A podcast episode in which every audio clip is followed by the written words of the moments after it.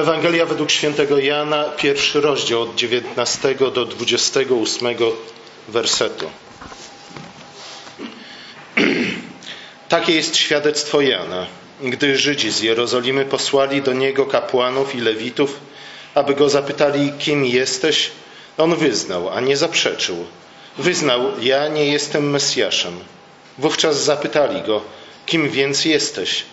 Czy jesteś Eliaszem? Odpowiedział, nie jestem. Czy może jesteś prorokiem? Oznajmił, nie. Zapytali więc, kim jesteś? Musimy bowiem dać odpowiedź tym, którzy nas posłali. Co mówisz sam o sobie? Odpowiedział, ja jestem głosem wołającego na pustyni, prostujcie drogę Pana. Jak powiedział prorok Izajasz. Wysłannicy zaś byli spośród faryzeuszy. Zapytali go, dlaczego więc chrzcisz, skoro nie jesteś Mesjaszem, ani Eliaszem, ani prorokiem? Jan odpowiedział, ja chrzczę wodą.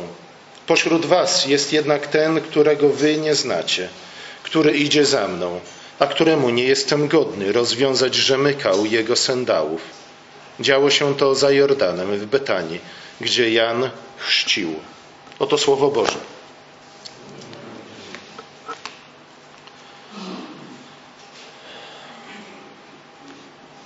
O tym, że elity jerozolimskie były zaniepokojone tym, co zaczęło się dziać w Judei, wiemy od samego początku Ewangelii. Pamiętamy, co uczynił Herod, kiedy dowiedział się od trzech mędrców ze wschodu, że oto narodził się ktoś w Betlejem. Później na jakiś czas sprawy przycichły, ale kiedy pojawił się Jan ze swoim orędziem, wtedy najwyraźniej przywódcy Żydów śledzili uważnie poczynania Jana Chrzciciela. Wysłali oficjalną delegację po to, żeby wziąć Jana na spytki, przepytać go co do jego osoby, co do jego działalności, wybadać to, czy ktoś za nim stoi i jakie, jakie są jego cele. Kim jest i dlaczego chrzci. Jan, i na to zdaje się zwracać szczególną uwagę ewangelista, zdecydowanie zaprzecza temu, że jest Chrystusem, że jest Mesjaszem, że jest Eliaszem, że jest prorokiem. Wśród Żydów w tamtym czasie nadzieje związane z osobą Mesjasza były powszechne i były bardzo intensywne, a to prawdopodobnie ze względu szczególnie na sytuację, w jakiej znalazł się Izrael w tamtych czasach. Żydom nie powodziło się dobrze stan ich życia, stan ich społeczeństwa, stan ich państwa, którego tak naprawdę nie mieli, stan nawet ich religii był daleki od oczekiwań. Zwykle jest tak, że kiedy źle nam się dzieje, to wydaje nam się, że żyjemy w czasach ostatecznych, kiedy coś po prostu musi się wydarzyć. A że zazwyczaj uważamy, że źle nam się dzieje, niezależnie od tego, jak nam się dzieje, to takie też mamy już tendencje. Nie? Coś szybko powinno się zmienić, bo jeśli się nie zmieni, to, to nie wiem co. Żydzi, Żydom, nie, nie, Żydom nie powodziło się dobrze z wielu względów, czy też pod wieloma względami. Utracili dawno, dawno temu swoje państwo i swoją suwerenność i nie za bardzo byli w stanie docenić fakt, że żyją jako część imperium, że mają otwarte granice, że mogą podróżować dokąd chcą w zamian za podatki. Wielu martwiło się również stanem religii żydowskiej ze względu na to, że e, znalazła się ona pod bardzo wielkimi wpływami greckimi, greckich religii i greckiej filozofii w Judei, w Galilei zaczęto urządzać zawody sportowe na kształt olimpiady, które były kompletnie obce żydowskiemu duchowi. I oczywiście nie trzeba przypominać o tym, że większość społeczeństwa żyła po prostu w biedzie. Wszyscy w związku z tym oczekiwali, że w końcu być może przyjdzie ten obiecany Mesjasz i wszystko to zmieni. Dlatego orędzie Jana przyciągało tak wiele osób. Jan był bardzo popularną postacią. Ludzie ściągnęli nad Jordan, tam gdzie Jan chrzcił naprawdę z dalekich zakątków krainy. Co pewnie zajmowało im kilka co najmniej dni podróży, trudów. Z Jerozolimy przybyli, przybyła także delegacja. Delegacja wysłana przez oficjeli jerozolimskich. Delegacja na początku najprawdopodobniej niezbyt wysokiej rangi, po prostu przyszli na przyszpiegi. Była ona oczywiście bardziej wyrazem zaniepokojenia niż zaciekawienia tym, co, czyni, co czynił Jan. Oto w świecie, który od wieków, od pokoleń był pozbawiony proroków, nagle pojawił się ktoś, kto wyglądał jak prorok. Ktoś, kto przypominał proroka. Ktoś, kto ubierał się i żywił, podobnie jak prorok Eliasz. A wiemy, że ten był jednym z największych proroków. Zapowiadał też rychłe nadejście Mesjasza. A zatem orędzie, z którym przyszedł Jan, było orędziem, które było oczekiwane przez lud. W końcu wszystko się skończy. Całe zło odejdzie w niepamięć nastanie nowa, lepsza era w historii ludu Bożego. To niestety, czy też może oczywiście, w oczach tych, którzy sprawowali władzę w Jerozolimie, e, było czymś niebezpiecznym ze względu na to, że wszelkie takie poruszenia społeczne mogą doprowadzić do wybuchów entuzjazmu, który w którymś momencie może stać się niekontrolowanym wybuchem entuzjazmu entuzjazmu, który jest tym bardziej niebezpieczny, ponieważ jego paliwem jest głęboko zakorzenione niezadowolenie. Taki wybuch entuzjazmu nie wiadomo do czego mógłby doprowadzić. W zasadzie my wiemy, do czego mógłby doprowadzić, ze względu na to, że taki niekontrolowany wybuch entuzjazmu, czy też z takim niekontrolowanym wybuchem entuzjazmu mieliśmy do czynienia 40 lat później. I rzeczywiście doprowadził on nie tylko do powstania żydowskiego, ale przede wszystkim do zniszczenia Jerozolimy, zniszczenia świątyni i rozproszenia Żydów. To był koniec tak naprawdę tego, co znamy jako biblijny judaizm, bo ten, który się odrodził po tej klęsce, wyglądał już zdecydowanie inaczej niż ten, ten wcześniejszy. A zatem przywódcy żydowcy mają, żydowscy mają powody do strapienia, do niepokoju. Wysyłają więc delegację i pytają się, kim jesteś. Jan zdecydowanie zaprzecza, że jest zapowiedzianym Mesjaszem. On jest po prostu heroldem. On jest tylko tym, który przychodzi w imię króla. On jest tym, który nie powinien w żaden sposób zwracać uwagę na siebie, ale raczej na przesłanie, z którym przychodzi. Na tego, którego przyjście zapowiada. Nie on jest tutaj ważny, ale Chrystus. Nie na nim ma skupić się uwaga ludzi, ale na tym, który nadchodzi. Słuchajcie, to niestety jest częsta, częsta bolączka tych, którzy występują w roli heroldów, tych, którzy głoszą Ewangelię. Bo czasami naprawdę trudno jest rozróżnić, o co im tak naprawdę chodzi.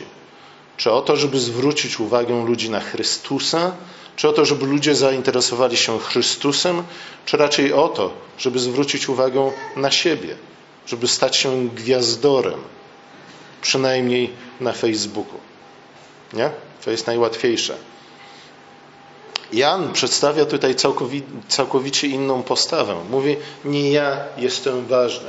Słuchajcie, ja wiem, że przyciągam Waszą uwagę, ale nie chcę jej przyciągać do mojej osoby.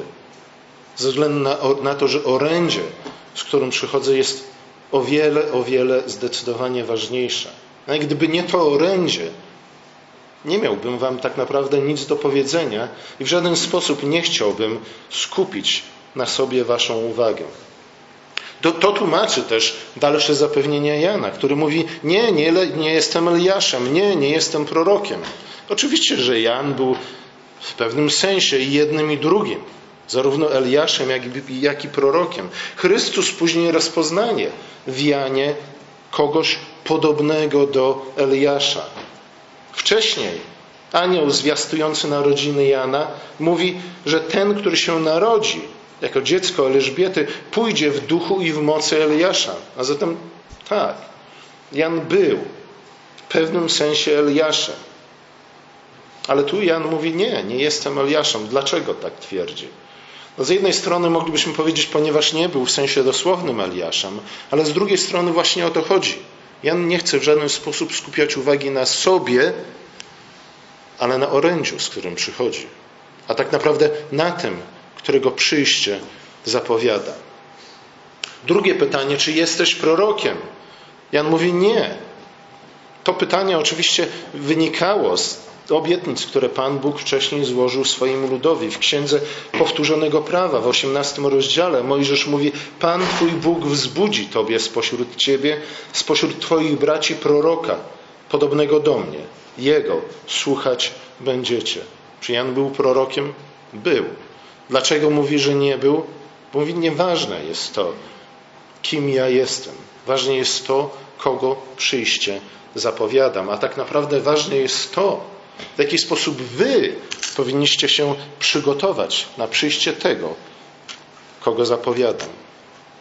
Zarówno Eliasz, jak i prorok obiecany przez Mojżesza mieli dokonać wielkich czynów, uwalniając lud z niewoli i z niedoli, obdarzając go spokojem, obdarzając go dobrobytem.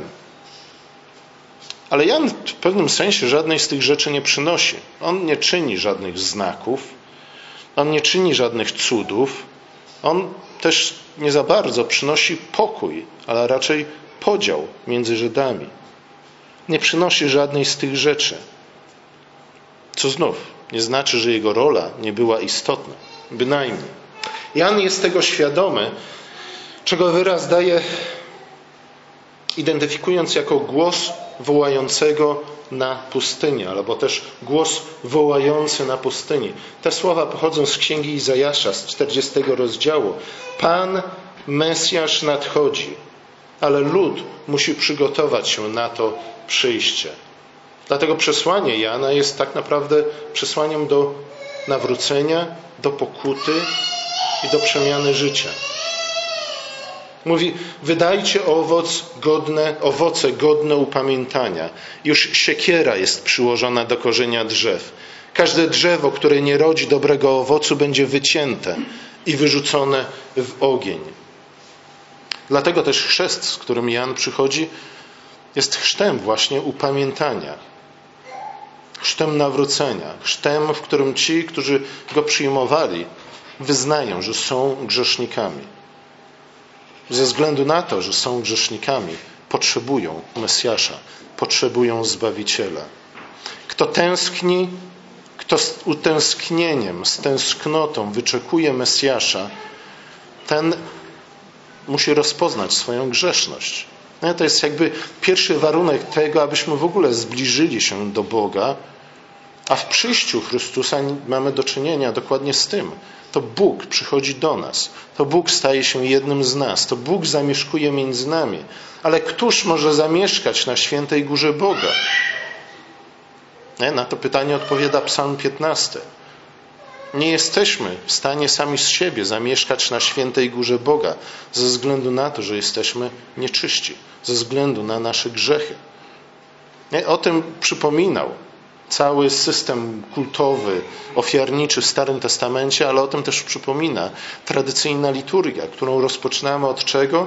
Tak, Bóg wzywa nas na święte zgromadzenie, ale pierwszą naszą reakcją, pierwszą naszą odpowiedzią jest co? Musi być co? Wyznanie grzechów. Bo inaczej, jeśli zbliżymy się do tego stołu, to co?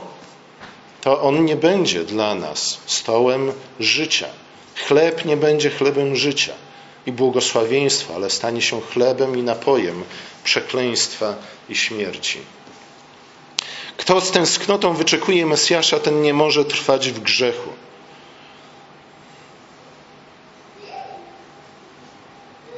Kiedy ostatnia księga, tak naprawdę cały Stary Testament, kończy się zapowiedzią tego, że przyjdzie ktoś jak Eliasz. I wtedy zwróci serca ojców ku synom i serca synom ku, synów ku ojcom. Po to, aby gdy nastanie wielki dzień Pana, a zatem gdy przyjdzie Mesjasz, rzeczywiście przyniósł nam zbawienie, a nie przyniósł nam tylko sąd i zniszczenie. Jeśli serca ojców nie zwrócą się ku synom, synom, a serca synów ku ojcom, to przyjście Mesjasza nie będzie niczym dobrym. A zatem ci, którzy żyją i trwają w grzechu, ci, którzy trwają w buncie przeciwko Bogu, ci, którzy absolutnie nie dostrzegają niczego złego w swoim własnym życiu, dla nich ten dzień pański, dla nich przyjście Mesjasza, dla nich Boże Narodzenie jest dniem trwogi i strachu, dniem, od którego powinni uciekać, przed którym powinni się kryć w zakamarkach skał, a nie przystrajać swoje domy na święta. Kto pozostaje członkiem plemienia żmijowego, ten nie powinien zbytnio ekscytować się Bożym Narodzeniem. Nie? I w pewnym sensie słusznie, akurat teraz, wielu ludzi zaczyna buntować się i mówić: Nie, dlaczego my mamy obchodzić jakieś wigilijki i tym podobne rzeczy? W pewnym sensie słuszne pytanie. Bo może akurat ci ludzie nie powinni ich obchodzić, może akurat ci ludzie, broni Boże, nie powinni dzielić się opłatkiem i nikomu życzyć nic dobrego. Nie? Ze względu na to, że jeśli ktoś jest plemieniem żmijowym, to przyjście Pana, narodziny Chrystusa, Boże Narodzenie nie są absolutnie żadną dobrą nowiną. Wciąż jednak pozostają wezwaniem do pokuty, do nawrócenia, tak jak orędzie Jana.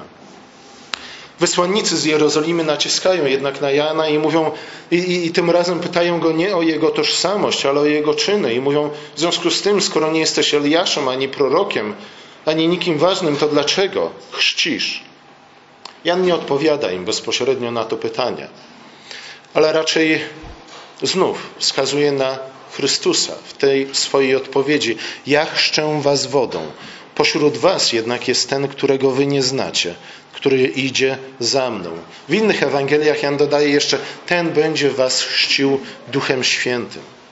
Już w prologu u Jana. Ewangelista pisał właśnie o roli Jana Chrzciciela, który nie był światłością, ale miał być tym, który zaświadczy o światłości. Podobnie nikt z nas nie jest światłością, ale ma zaświadczyć o nadchodzącej, czy też o światłości, która już przyszła między nami. I to też Jan czyni. Jan tak bardzo umniejsza swoją rolę, znów nie chcąc w żaden sposób skupiać uwagi na siebie, na sobie, ale też nie chcąc wskazywać ludziom na to, czy też sugerować ludziom tego, że, że to Jan i jego orędzie jako takie samo w sobie są w stanie cokolwiek zmienić na lepsze w ich życiu, że przypisuje sobie rolę kogoś niższego nawet niż niewolnik, e, czy też niż sługa, bo to niewolnicy w domach, a nie zwykli słudzy, zawiązywali rzemienie sandałów swoim panom. Jan znów mówi w taki sposób poetycki i metaforyczny: Nie, ja, ja tu nie jestem ważny. Słuchajcie, chłopaki, dobrze, że się interesujecie tym, co mówią i tym, co robią, ale znów nie ja tu jestem ważny, ze względu na to, że ten, kto przychodzi i ten, kogo przyjście zapowiadam, na nim powinniście się skupić. A ponieważ ten, który przychodzi, jest, będzie, jest Bogiem wcielonym, dlatego powinniście we właściwy sposób przygotować się na Jego przyjście, na spotkanie się z Bogiem i Stwórcą. W tych słowach pobrzmiewa jeszcze jedno echo prologu Ewangeliana. Jan stwierdza, że ci, którzy przyszli go przepytać, nie znają Jezusa, choć jest pośród nich. I wielu z nich nigdy nie pozna Jezusa, choć będzie pośród nich. Ewangelista zapowiadał to już wcześniej, mówiąc: Na świecie było słowo i świat przez nie powstał, ale świat go nie, nie poznał. Poznanie Chrystusa w Ewangeliach oznacza poznanie Ojca poprzez Syna. Poznanie Ojca poprzez Syna oznacza nic innego jak właśnie zbawienie, jak życie wieczne, pojednanie z Bogiem, przybranie przez Boga za syna, za dziecko. A zatem już wcześniej Jan zapowiada w prologu, cóż z tego, że przyszedł Jan? I cóż z tego, że zainteresowali się tym, co robił i co mówił? Cóż z tego, że przyszedł Chrystus i zainteresowali się tym, co Jezus mówił i robił, a zainteresowali się tak bardzo, że w końcu go ukrzyżowali. Cóż z tego? Nie tylko, że nic dobrego z tego nie wynikło, ale wręcz przeciwnie. Lepiej by było dla nich, gdyby nigdy nie spotkali Jana ani Chrystusa i nigdy nie usłyszeli ich orędzia. Mimo bardzo wielu pytań, mimo przepytywania, Delegacja z Jerozolimy nie poznała w Jezusie Mesjasza. Nie rozpoznali w Janie tego, który był głosem wołającym na pustyni. Ciekawość, zainteresowanie, dociekliwość są dobre, ale nie zawsze prowadzą do poznania prawdy. I to nie tylko w przypadku Ewangelii, spotkania z Chrystusem, ale generalnie rzecz biorąc. To, że ktoś jest, ktoś jest ciekawy, to, że ktoś przejawia czymś zainteresowanie, to, że ktoś jest dociekliwy, dobrze, nie? ale to jest dopiero pierwszy krok, ze względu na to, że poznanie musi pójść dalej. W tym przypadku delegacja z Jerozolimy w żaden sposób nie rozpoznała tego, czego, co powinni rozpoznać. Nie rozpoznali w Janie głosu wołającego na pustynię, ani w Chrystusie nie rozpoznali Mesjasza. Skąd to wiemy? Bo nie pokutowali. Bo nie powiedzieli tak, rzeczywiście jesteśmy plemieniem żmijowym. Tak, rzeczywiście jesteśmy czcicielami węża. Tak, rzeczywiście sami jesteśmy wężami. Żadnej z tych rzeczy nie przyznali. Raczej byli od początku do końca tymi, którzy obnosili się z własną sprawiedliwością.